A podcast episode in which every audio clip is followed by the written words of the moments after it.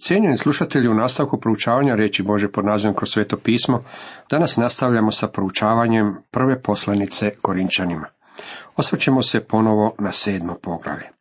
Tema sedmom poglavlju glasi brak. Ovo se poglavlje bavi temom braka, pa ćemo se mi baviti isto tako tom temom. Mislim da ćemo se tom temom baviti na dostojanstveni način, nego što je to uobičajeno danas, jer ćemo u našem proučavanju slijediti apostola Pavla. U prethodnom poglavlju Pavao je kršćanima dao duhovne istine koje primijenjene na pitanje braka mogu riješiti probleme sa seksom u braku. Sjetit ćete se da je Pavao naglasio kako naša tijela pripadaju Bogu i kako su naša tijela hramovi svetog duha. Naša tijela trebaju biti upotrebljena za Božu slavu. Nastavak ima za temu zapovjed oženjenima. U desetom jedanestom redku čitamo. A oženjenima zapovjedam ne ja, nego gospodin, žena neka se od muža ne rastavlja. Ako se ipak rastavi, neka ostane neudana, ili neka se s mužem pomjeri i muž neka ne otpušta žene. Tu je zapovjed Pavao je iznosio na otvoreno. Žena ne smije napustiti svoga muža, a muž ne smije napustiti svoju ženu. Ako jedno ili drugo želi napustiti bračnu zajednicu, moraju ostati neoženjeni. U Korintu se pojavio drugi problem. Nakon što je Pavao došao k njima i propovjedao im evanđelje, primjerice muž bi u nekoj obitelji prihvatio Krista, ali njegova žena ne. U drugoj obitelji možda je žena prihvatila Krista, muž ne. Što su vjernici trebali učiniti pod tim okolnostima? Ostalima pak velim ja, ne gospodin. Ima li koji brat ženu nevjernicu i ona privoli stanovati s njim, neka je ne otpušta. I žena koja ima muža nevjernika, te on privoli stanovati s njome, neka ne otpušta muža. Ta muž nevjernik posvećen je ženom i žena nevjernica posvećena je bratom. Inače, bi djeca vaša bila nečista, a ovako sveta su. Ako je netko bio oženjen nespašenom ženom ili udana za nespašenog muškarca i u toj obitelji bilo djece, Pavao je rekao da bi oni trebali pronaći načina kako to prebroditi. Rekao je ostanite gdje jeste ako možete. Ako li se nevjernik hoće rastaviti, neka se rastavi. Brat ili sestra u takvim prilikama nisu vezani, ta na mir nas je pozvao Bog. Ako nevjernik napusti brak, to je sasvim druga priča. Tada je vjernik slobodan. Pitanje koje nam se dalje nameće je sljedeće. Ima li vjernik slobodu ponovno se oženiti? Ja vjerujem da bi pod određenim okolnostima Pavao dao dopuštenje za to. Mislim da nitko ne može postaviti kategoričko pravilo. Svaki slučaj stoji ili pada zavisno od okolnosti. Bojim se da se to lako može zloupotrijebiti čak i od strane kršćana. Bojim se da se ponekad muž ili žena želi riješiti svog supružnika i natjerati ga da ode kako bi imali biblijski temelj za razvod. Jer što zna ženo? Hoćeš li spasiti muža ili što znaš mužu hoćeš li spasiti ženu? To bi trebao biti cilj kojeg bi svaka žena trebala imati. Ja znam nekoliko žena koje su bile udane za nespašene muževe i koje su ih željele pridobiti za Krista. To bi također trebao biti cilj muža koji ima nespašenu ženu.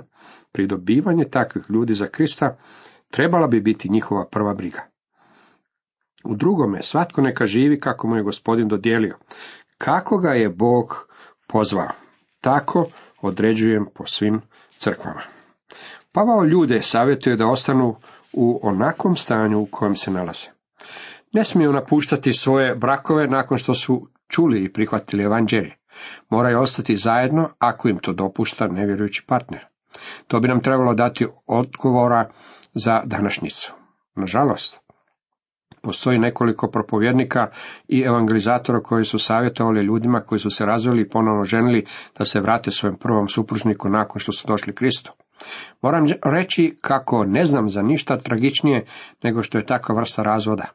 Poznajem jednu ženu koja je na koncu završila u umobolnici jer je slijedila savjete nekog evangelizatora koji joj je rekao da napusti svog drugog muža i svoj divni kršćanski dom i vrati se svom prvom mužu pijanici od kojeg se ranije razvela.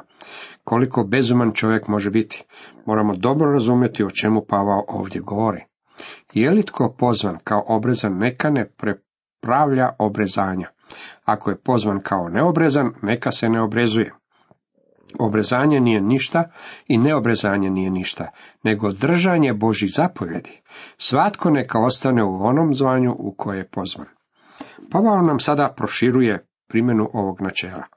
Ono se također može primijeniti na druge vrste odnosa u našem životu. Na primjer, kad se obratite, ako pripadate obrezanima, to jest ako ste Izraelac, nemojte se truditi postati poganin. Obrezanje ili neobrezanje nije važno. Najvažnije pitanje sada je poslušnost Kristu. Izraelac i poganin sada su jedno u Kristu.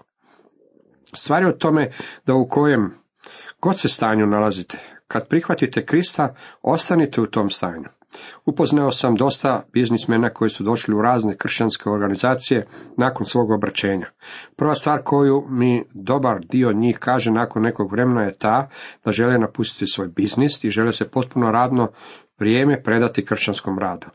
Dragi prijatelji, ako ste uspješan biznismen, Bog vam je možda dao dar da služite na tom području. On možda nije namijenio za vas da to mijenjate i da prijeđete na puno radno vrijeme kao kršćanski radnik. Krenimo dalje i poslušajmo što Pavao govori. Jesi li pozvan kao rob?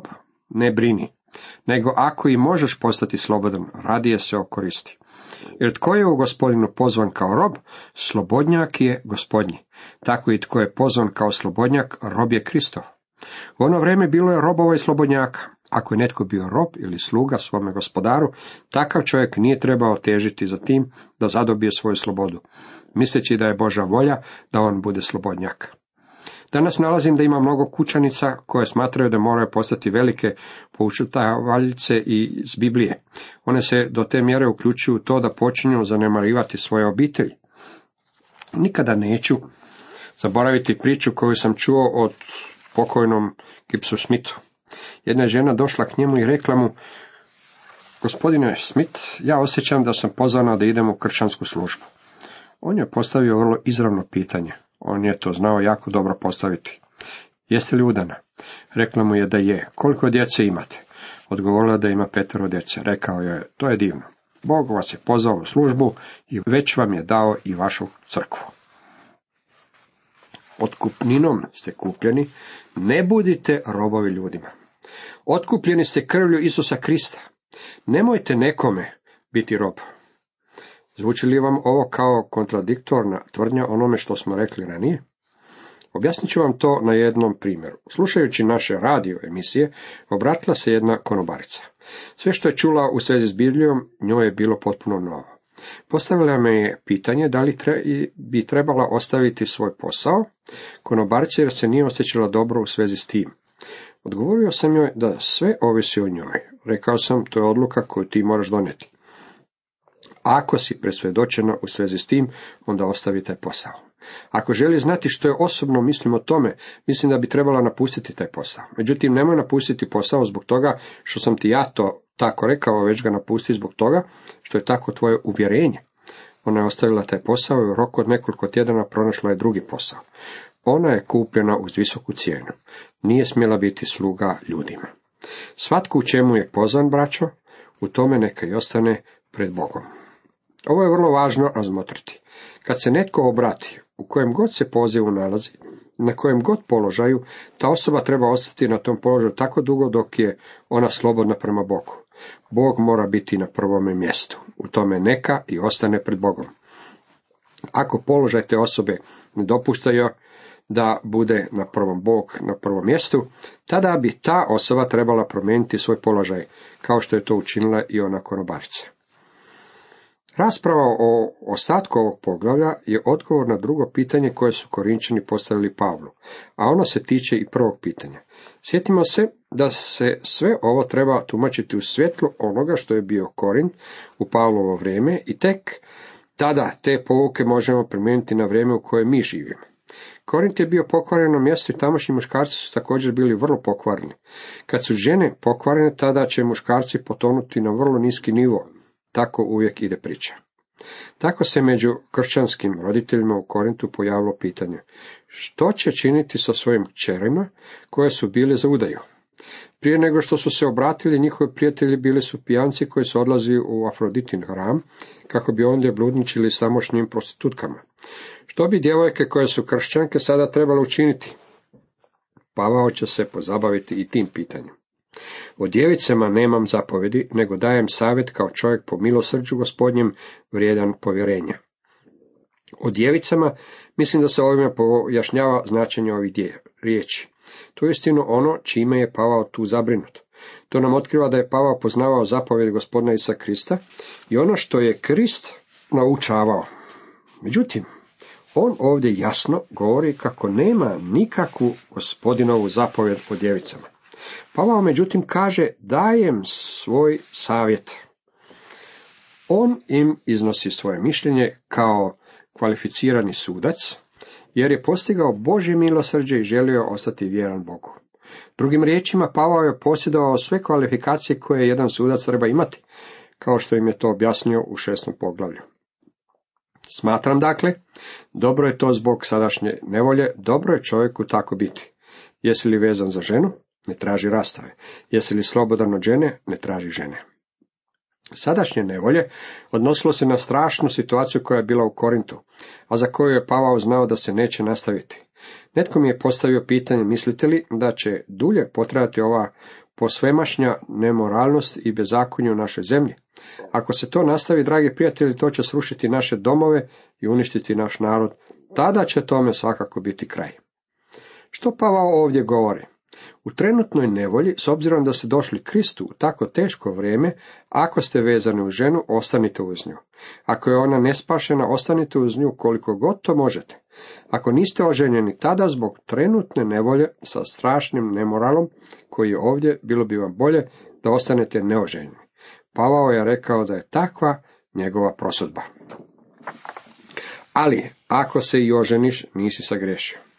I djevica ako se uda, nije sagrešila. Ali takvi će imati tjelesnu nevolju, a ja bih vas rado poštedio. Naravno da nije grešno ženiti se, međutim, more braka je vrlo uzburkano pod najnepovoljnijim uvjetima. Pavao ih je pokušavao spasti od mnogih nevolja. To me podsjeća na jednog mladića sa sela koji se oženio. Propovjednik mu je rekao, uzimaš li ovu ženu za svoju zakonitu suprugu? Mladić je odgovorio, uzimam. I mislim da je to i učinio. U naše vrijeme svjedoci smo brodoloma sve većeg broja vrakova, čak i među kršćanima. Broj razvoda u Južnoj Kaliforniji u današnje vrijeme jednak broju sklopljenih brakova. To nam otkriva da i mi danas živimo u sadašnjim nevoljama. Pavao ide dalje kako bi im izložio još nekoliko stvari, a sve u svjetlu sadašnje nevolje. Kratkoće vremena, hitnosti i brzini protjecanja vremena. On spominje pet stvari koje su neophodne, koje su neizbježne, a koje su normalno iskustvo svakog čovjeka na ovome svijetu. On raspravlja o braku, tuzi, radosti, trgovini i odnosima prema svijetu. Brak je prva tema o kojoj Pavao govori. Svakako u neku ruku govori Pavao, svakako da je u redu oženiti se, međutim imat ćete nevolje. I imat ćete. Savjetujući mlade ljude pokušavao se im dokazati kako će romantično razdoblje proći, kad dođe rok za plaćanje prve stanarine i režija, a u blagajni nema gotovo ništa novca, vjerujte mi, romantika odleće kroz prozor. Ovo hoću reći, braćo, vrijeme je kratko. Odsele i koji imaju žene, neka budu kao da ih nemaju. Pavao je rekao da unatoč sadašnjim nevoljama oni svejedno moraju Boga staviti na prvo mjesto. Ako ste oženjeni, možete li se ponašati kao da niste oženjeni i staviti Boga na prvo mjesto? I koji plaću, kao da ne plaću, i koji se vesele, kao da se ne vesele, i koji kupuju, kao da ne posjeduju, i koji plaću, kao da ne plaću. Hoćete li dopustiti nekakvoj žalosti ili nekakvoj tragediji koja vas zadesi u životu da vas preći u tome da služite Bogu? Koji se vesele kao da se ne vesele. Hoćete li dopustiti u žicima da zauzmu mjesto vašeg odnosa s Bogom, kao što to mnogi čine? Koji kupuju kao da ne posjeduju, hoćete li dopustiti da vaš posao ili vaš biznis zauzme mjesto koje pripada Bogu? Mnogi su muškarci svoje poslove učinili svojim bogovima. I koji uživaju ovaj svijet kao da ga ne uživaju, jer prolazi obličje ovoga svijeta. Vi i ja smo u svijetu, ali nismo od ovoga svijeta. Međutim, to ne znači da moramo ići u naokolo sa stavom ne diraj, ne kušaj, ne dotiči. Moramo upotrebljavati ovaj svijet. Prošlog ljeta otišao sam na jug naše zemlje i pogledao sam predivne šume koje ljudi ondje imaju. Potrebljavao sam ih, one su uistinu bile blagoslov za moje srce. Zaista sam uživao u njima, međutim nisam padao ničice pred njima i iskazivao štovanje bilo kojem od tih stabala. Mi moramo upotrebljavati stvari koje su u ovome svijetu, međutim ne smijemo ih zloupotrebljavati. Ne smijemo stvoritelja zamjenjivati njima. Moda i stil ovoga svijeta prolazi. Upravljaju li vašim životom stvari ovoga svijeta ili je Krist onaj koji upravlja njime? To je ono o čemu Pavao ovdje govori. Pavao se vraća raspravi o braku. A rado bi da budete bezbrižni. Neoženjen se brine za gospodnje, kako da ugodi gospodinu. Pavao im iznosi nekoliko zapaženja. Neoženjena osoba ne mora brinuti oko mijenjanja pelena ili oko nabavke hrane za svoju obitelj.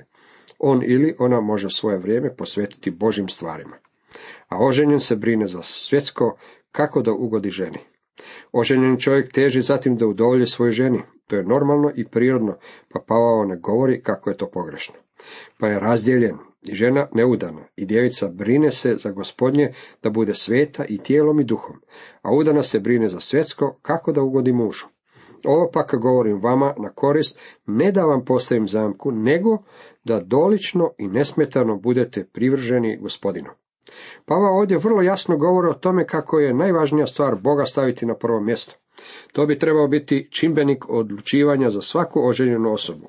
Mene ne zanima tko ste vi ili koliko duhovni mislite da jeste, ali ako Boga ne stavljate na prvo mjesto u svome braku, tada vaš brak, dragi moji prijatelji, nije idealan kršćanski brak.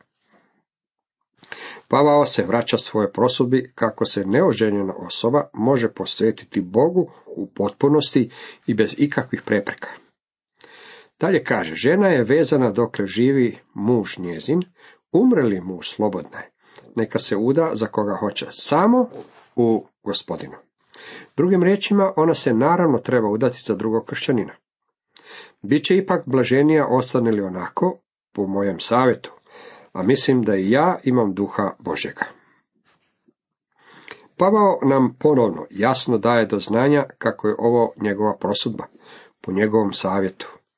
Važna stvar je da služite Bogu, da Boga stavite na prvo mjesto u svome životu. Ako je neki čovjek oženjen, Bog bi još uvijek trebao biti na prvom mjestu u njegovom životu.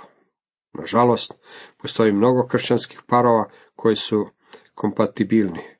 Oni neće otići na brakorazvodni sud, međutim Bog nije na prvom mjestu u njihovom braku.